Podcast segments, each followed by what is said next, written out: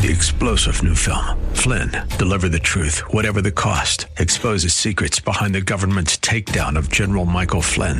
Flynn knew what the intel world had been up to. He ordered the first audit of the use of contractors. This set off alarm bells. He told the truth. He was the most dangerous person for Donald Trump to hire. They had to get rid of Flynn. Flynn, deliver the truth, whatever the cost. Available now. Watch it today. Go to salemnow.com. Salemnow.com. Are you looking for truth from God's Word that you can understand and apply to your life? You'll find it today on Make It Clear with Dr. Stan Ponz, Bible teacher and president of Florida Bible College in beautiful Orlando. Listen now as Stan makes it clear.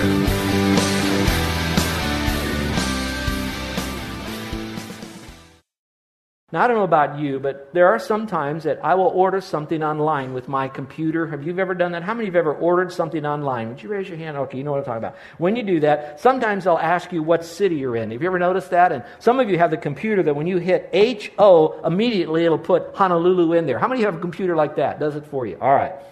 The next time it does that, I'd like maybe for you and me to train our minds to think in terms of, oop, H-O, Honolulu, but now I have to think in terms of, yes, I live in Honolulu, but I'm also in Christ, and I want to receive from the Lord all that I possibly can learn. So, he's uh, speaking, but he's also speaking to me, and that's a very important part of my walk with the Lord, that I want to listen to what he has to say. But I also need to understand why God has something to say to me. Now, why? If he's going to say something to me, why in the world would God want to talk to me in his word now to cause me to change? Well, let's go back again to the Bible days. Again, that's why you're here, learn a little bit about the Bible, and then again, how to apply it to our life today. Here's Paul now. He's in another city. He left the city of Thessalonica. Why did he leave the city of Thessalonica? They were hot on his trail. They didn't believe he was who he claimed to be. They didn't like what he had to preach and what he had to say. Paul was standing that Jesus Christ was the Savior, the only way to get to heaven, and that the only way to live our life is to be found in God. He was teaching all of that, and they didn't like it. They were after him everywhere he went, so he was fleeing. But he also remembered that the brief time he was in Thessalonica, he was able then to lead people to Christ, help them get a little grounded as baby Christians, and begin to put together a new church in that area. Well, now he's gone from that area. And so what's happening at this point is he's concerned about them. He has a shepherd's heart. He really wants to know how are they doing? They know that I had to flee. That must mean that they were afflicted too. And did they go back? Did they now stop maybe wanting to walk and follow God? What struggles were they having in their life? And so he was so glad to hear how they were doing when he got a report back. So, why am I saying that? Maybe some of you today, the Lord is going to speak to you because you've gone through some affliction in your life. And this is going to be how that you can rise above the changes that you have. Maybe some of you right now are a new Christian. And you might be now questioning, should I really go on for the Lord? Or maybe I could do a little bit of the world, a little bit of Christianity. And you're really stumbling and falling a little bit, but you want to go on. This book is a wonderful book. It's a simple book, it's a profound book. It has truths that'll help you in your Christian life today. It also will give you truths to know what to look forward of the, of the Lord's coming again in the future. If there was one book in the Bible that you would want to begin with, this might be the very book for you to learn. So he wrote it because he loves you. That song that we sung this morning about the heart of God's love will change our heart because of his love. And I pray that we might lean into this book. And that's why he wrote to us to help us in our change of life as well. But we also need to know what he has to say to us. What, what is God really saying? There's some very practical things in here. Well, there's a famous Bible teacher by the name of John Stott, and there's many outlines on 1 Thessalonians, but this one I particularly like, so I'm going to share it with you, and it's in your notes as well. For those of you that would like to fly over the book of Thessalonians, and you want to say, okay, what are some of the high points that I'm going to see as I look out my window flying over 1 Thessalonians? What would it be? I thought it was so cool. I wanted to share this with you. Here's why. It's because it follows the purpose statement of our church. It's what we stand for as a church right here in this passage. So let's look at it, if you will. It talks about Christian evangelism in the first chapter. How wonderful that is. It's going to talk about reaching others for Christ. That fits our mission, which is what? To evangelize the world locally and globally. And that's what these people did and how faithful they were at it. And then it talks about the ministry in the next chapter. I like that part about it too because we're going to learn how to be equipped for ministry. Those of you that are saying, you know, I'm a little bit further along than just being a young Christian. I'm ready to know how can I make a difference with those who want to make a difference? How can I influence others? Very simple. Stay with us because we're going to teach you how that you can make a difference with those who want to make a difference in ministry as we learn how Paul did it. He's our model in this. And then we're going to learn about Christian behavior and we're going to learn about doctrine and truth, especially about the Lord's coming. Now, that's interesting because that talks about edifying to maturity, because the only way we're going to grow to become more like Christ is if we know the book accurately, who he is and what he stands for, and the fact that he's coming again. So you're going to get into some deeper truths in this book, and you'll understand it. And then finally, you're going to hear about Christian maturity. And we would call it here encouraging participation with one another, how to love on each other, and how to really be there for one another. This morning, I got all the mail that was delivered up into my office, and I saw a little envelope in there. And I opened it up, and that little envelope was one of our surveys that we send out to our first time guests. And we asked three or four questions. And the first question they'd ask is, What did you think of our church before the service? And you know what they said? They said, When I came here, it was my first time, all the people welcomed me genuinely. I felt so loved in this church. That's because there's community that's operating here. So I say to you that our guests, it is not about us four, no more, shut the door. We're here and we welcome you. Whether you are one that's still superstitious and you want to learn about that and what God has to say, or wherever you are in this whole list of kinds of people, because you're now coming here today because you want to make a change. And one more thought that's very important. You made a change today even to come here. And I want to say thank you, thank you, thank you. Because this hour or so, you put yourself underneath God's word and the love of God's people and you made a change. You could have done something else that you probably regularly do on this morning, but you changed and you came here today. So you've already taken your first step moving forward for God. And I affirm you for that. I love you for that. And I want to go on the journey with you as I watch what God does in your life from the inside out. So God has something to say, and this is what He's going to teach us a lot of things about all different areas of our walk with the Lord. But we also need to know how God will speak to us. There's a tone in this particular letter. Now, another question. I like raising your hand, seeing who are out, who's out there, but here's my question. How many of you have read other books in the Bible other than 1 Thessalonians? Would you raise your hand? Now, when you read those books, have you noticed that some of the different other books, they have a different tone to them?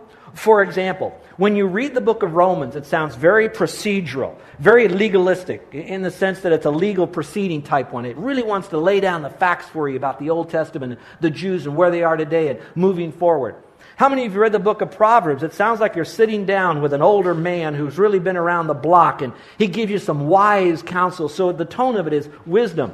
And then how many of you read the book of Galatians and it sounds like the writer, which is Paul, is angry and he is a little bit because the people he taught were now slipping away from the sound truth and he wanted to bring them back again.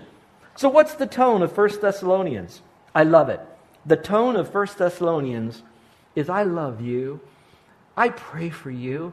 You encourage me because I hear that what you've done in the short time I was with you has not only changed your life, but other people are talking about you. And so it's a tone of affirmation and love, but also, he says, I got some things I want you to learn about good living, how to have a righteous life, how to be moral, how to have a life that would be pleasing to the Lord. So it's a book that really talks about change. So, what's the first thing you need to do?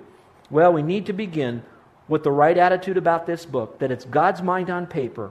And the weeks that we have before us, God wants to speak to us about change. What's the second one? The second one, He wants us, besides just to begin with the right attitude, He wants us then to live in the right climate. Now, there are people that are moving here to Honolulu because they love the climate. Who can't love the climate? We were driving around the island with our guests yesterday, and part of the island it was real sunny. The other part of the island it was rainy over there, but on the rainy side, everything was green. I was joking with them. I told them, you know what? Things are so easy to grow on this island that you could take a pencil and stick it in the dirt and a pencil would grow. You know? That's our island, it's the climate. But you know, as for Christians, we too have to have the right climate in which to grow. And I believe that God in His sovereignty spoke to the Apostle Paul and had him write a spirit that Paul had for the Thessalonians in a way to let them know what was the climate that caused those Thessalonians to grow and would cause them to grow to their next level. It's found in three words. Here they are grace and peace to you. And then later on, he said, We always thank God for you. So, grace, peace, and thanksgiving. If you create a climate about you that you're a person of grace, you're a person that has peace around you, you're a person that's humble and grateful, you're going to be a magnet for others. So that when you do speak a truth about God's word to them, they're more willing to listen to you. That's why it says the law came by Moses, but grace and truth came by Jesus. Grace always came before truth with Jesus. Grace and peace. I think this is cool too because he was using two words grace and peace. He knew his audience. He knew that he had his audience full of Greeks that were there. They would speak a different language, so he would greet them by saying grace, which is another word to say giftedness, or I love you, or I, I like you, and, and, and I, I say hello to you. It's a grace word. Then to the Jews that were present, that didn't mean as much to them. They were concerned because they lived a life of a tremendous amount of confusion and frustration and, and enemies against them. So he spoke to them and he said, Peace to them. So he greeted them with the environment of saying, Grace to you and peace to you. Now, what do you think we do when we greet someone? What do we say, everyone? Aloha, don't we? And that's a form of saying grace and peace and I love you, and it means so much. Aloha to you. I want to give myself to you. I want to receive from you. I want us to bond and be connected. I want you to have everything I have so I could add value to your life. You mean something to me in some measure. Aloha to you. It's the most endearing term. But then there's that dynamic of thanksgiving. Now, if you don't mind, I'd like to speak to a moment of, to those of you that have been wanting your family to grow or your husband to grow or someone else to grow. And so you think that the climate for them to grow in is the climate of guilt. And you try to put them on guilt all the time. You know what guilt does? It strangles them, it hinders grace from happening. Then some of you, you think that maybe you'll do it by giving them fear. You scare them to death. That if something goes wrong, you think the hammer of God's going to come down on them. And you think that's going to help disciple them. That doesn't help. It's grace. It's not guilt, it's peace, and it's not fear. And then there's some that they think that I don't need anybody else, I can grow by myself. I say that's the opposite of thankfulness. Because when I say thank you to someone genuinely, sincerely, not the words, I'm saying I couldn't have done it without you. I needed you. It's for you that this has happened to me. You are more than me at this point on this issue. And so right now, it's not individualism. You mean something to me. I needed you, and I'm saying thank you. There's that, that attitude. Now, when you have grace, peace, thanksgiving to your wife, to your husband, to your children, to your friends, that's the climate that's going to help them to grow. So, do you have the right attitude? The growth climate is going to be grace, peace, and thanksgiving. That'll be tremendously helpful. But let's go a little bit further. The third and final particular point in helping us to really make the change is that it needs to be built on the right foundation. It's got to be on the right foundation. If you look back to the passage, it says this, and I'll read it to you. It says, We give thanks to God always for you all, making mention of you in our prayers, remembering without ceasing your, here it is, work of faith, labor of love, and patience of hope. What are the three words that will help a person to grow? The foundation has to be first faith, labor, love, and then hope. Three words faith, hope, and charity. Now, if you don't mind, I want to speak to the visitors, our guests here today, if you will. Maybe some of you that have been coming just recently. You want to say, all right, I, I want to make a change, but I know that I have to have the right attitude. I do know that I have to have the right climate. I think this is the right climate. I see a lot of grace here. I see a lot of peace. There's not factions in this church. I go to other churches, they're fighting everybody. There's no fighting in here. I'm seeing that there's a lot of love. But where do I need to begin? I have to tell you that if you say that you want to begin by listening to God speaking to you, then the very first thing you want to listen to Him say to you is this. Now, listen to my words. I'm going to quote God's word. For God so loved you, my friend, that He gave His only begotten Son, Jesus Christ, that if you will place your faith in Him, believe in Him, you would not perish, but have everlasting life. Your first step in making a change is to come to Christ by faith. What you're turning from is a belief system that is contrary to a system of faith alone. And what you're saying is now I realize that whatever I believed in or whatever system I held to, that cannot save me. I am now turning to Christ as my only Savior. So I'm placing my faith alone in Jesus Christ. That's the first foundation. That's where you begin. Now, when you have that, there's this new love that happens. The night that I trusted Christ, it was late in the evening, and Carol led me to Christ in the middle of the week. I remember that when I trusted Christ, I can't explain the feeling because it wasn't so much a feeling, but it was, I heard some of the guys say the other night, it was this relief. It was like, I'm really loved. God loves me, He doesn't hate me. So, my foundation for growth is I place my faith in Christ. I experienced all at that time the love of the Lord. And now here's the best part I now have the hope of heaven. Now, what I don't mean is this I didn't have the, I sure hope I go to heaven. That's not a hope of heaven. The hope of heaven is, now I know I'm going to heaven, and that really gives me hope. Now, if I can explain it very crudely to some of you, you'll know exactly what I mean. Have you ever been in a time where you were in a car on a long trip, usually on the mainland, and you had to go to the restroom? And it was no restroom in sight on a long freeway or turnpike or interstate, and all of a sudden you saw the sign, restrooms ahead. All of a sudden you felt a little better because you had what? Hope that it was there. As a side note, have you ever seen a sign like that? And when you pulled into the rest stop, it said closed. Here's what I want to tell you God says in His Word, heaven, a place of eternal rest. You can trust His Word. And when you get there, it's not going to say closed. It's certainly not going to say out of order. So you now have the hope that you are going to heaven, that joy of anticipating you're going to heaven. Now, that's your first step, people. Now, some of you might say, if I own this message, if I'm here week after week studying this, applying this to my life to make a change as a believer in Christ, will it make a difference? Will I have a change? And the answer is absolutely 100% Yes, mark it down, if you will. There will be a change. When you get into the Word and you know that God is speaking to you and you choose to surrender your thinking and your application of it to your life, I promise you, you will change. You will not regret it. Now, I want to be very clear. I, nor the Bible, nor Jesus Christ ever promises that when you surrender to Jesus Christ in His Word, that you will have a life without problems. He's never said that.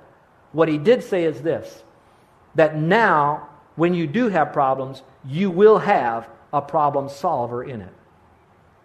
You will have a life like a beautiful rose. There'll be thorns on that rose, but you're still going to have that beautiful rose that He's promised in the book because you've surrendered to this. You might ask, well, if I do all of this and I'm experiencing change, will other people see me change? Because some of you right now know that there are people in your life who love you so much that they're hoping that you would start making a change in your life. Not because they hate you, not because you're such a rotten person now, you're not. But everybody wants to good, better, best and never let it rest till your good is better and your better is best, and that requires change. We all want that. But you're wondering if I do all of this, will there be a payoff? Will there be? I can promise you, too, there will be a change. People will see. There'll be a large group of people who will celebrate with you as they're changing too. Yes, you'll have some people that'll come against you, but in all the love I can, those kind of people sometimes just don't matter in the eternal things. If you would look at 1 Thessalonians chapter 5, or chapter 1, verses 5 through 10. I want to show you the change and then we're going to close. Will other people notice? Absolutely. He says here, For our gospel did not come to you in word only but also in power. Woo! I love that. That means it's not just information, but there's going to be a change. And in the Holy Spirit and much assurance, so you can trust this, folks. This book was not written by man, but by God, so there's assurance. As you know what kind of men we were among you for your sake. So he says, We've changed, and we've modeled that change in front of you, and you know that we're real because the Word changed us like it will change you. And he says, And you became followers of us and of the Lord, having received the word in much affliction. And some of you, it's going to be hard for you to be here every week. Some of you are going to have to make some choices and it'll be a little bit more difficult. Some of you will have to miss a week and you'll have to go to the internet and download our messages and get them because you want this truth. Some of you, when you receive the word, you'll change your life and all of a sudden things are going to go a little wacky on the job. Some of your families at the backyard barbecue and you're talking story, but you're talking without profanity now and you're talking with joy in your heart and talking with expectancy and hope. People are going to come against you. You're going to receive it in affliction, but yet with joy in the Holy Spirit so that you became examples to all in Macedonia. Now, that's cool because it's saying beyond Honolulu. The other islands saw you. Family on the mainland saw changes because you believe. For from you the word of the Lord has sounded forth. So you not only have changed your life, you've also changed your lips, so to speak. You're now speaking more. Not only in Macedonia and Achaia, but everywhere you go, everybody sees a change in you.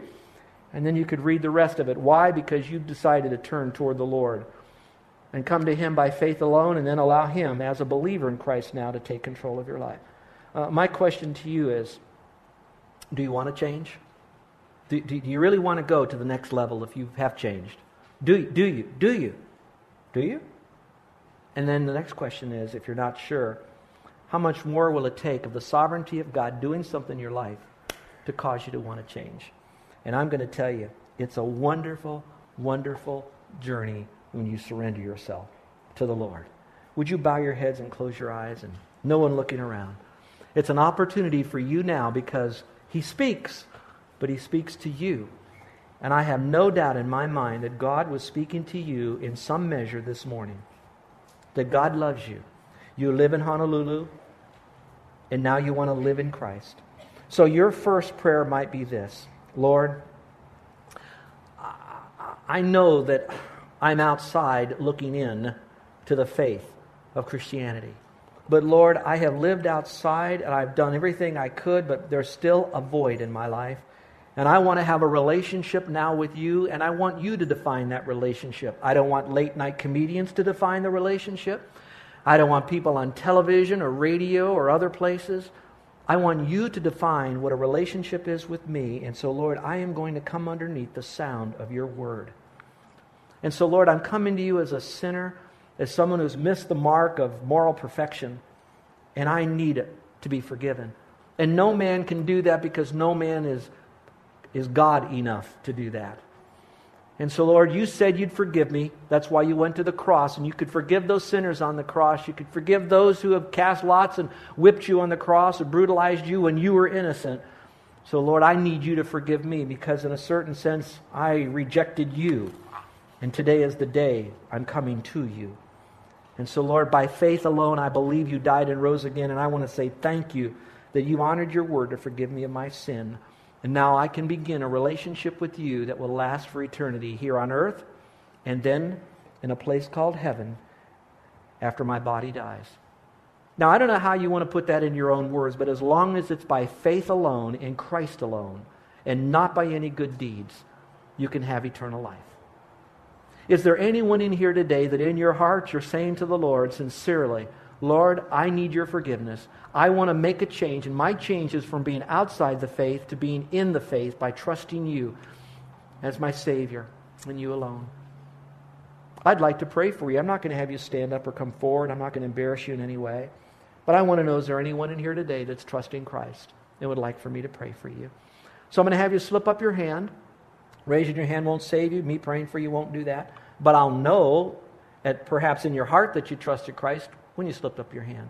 So, is there anyone here today that's ready to say, I'm ready to make the biggest change in my life, but the most important change that I need to make, have to make, and if I don't make, I'll be ruined for eternity? And so now I am making that change, and I'm placing the little faith that I have in Jesus Christ as the Lord who died and rose again.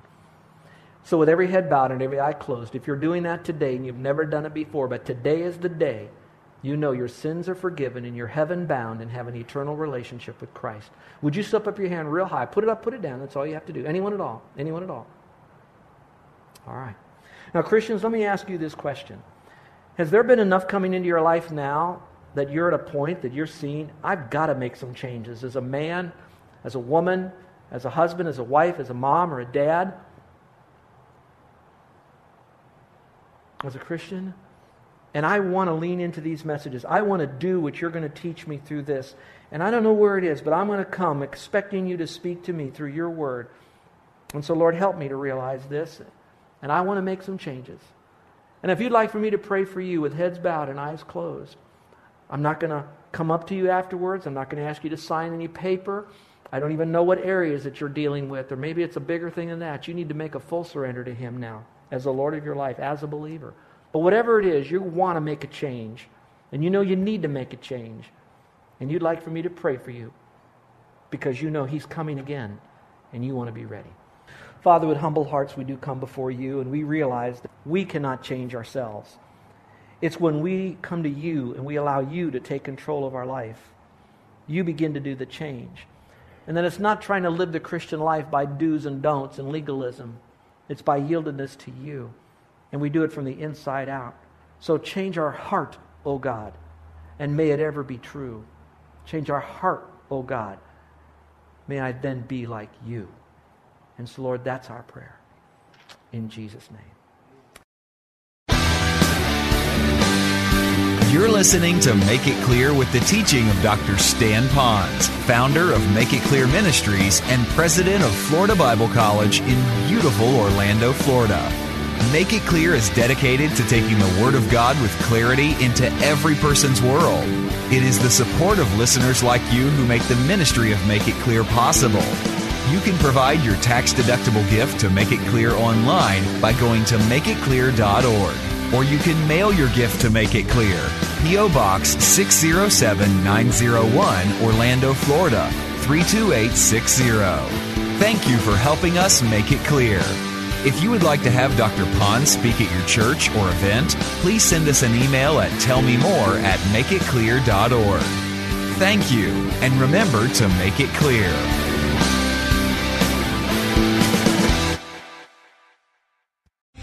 Three star general Michael J. Flynn, head of the Pentagon Intelligence Agency, knew all the government's dirty secrets. He was one of the most respected generals in the military. Flynn knew what the intel world had been up to. He understood its funding. He ordered the first audit of the use of contractors. This set off alarm bells. The explosive new documentary, Flynn, Deliver the Truth, Whatever the Cost, and covers the facts behind this scandal. Flynn told the truth. He was the most dangerous person for Donald Trump to hire. I find out the worst enemy that I'm going to face in my life is right here in America. They took my assessment and they wanted me to change it. And I was like, I'm not changing it. They had to get rid of Flynn. With in depth interviews, archival footage, and never before seen personal records of the man behind the headlines. I just felt like I was drowning. Flynn, deliver the truth, whatever the cost. Available now. Watch it today. Go to salemnow.com. Salemnow.com.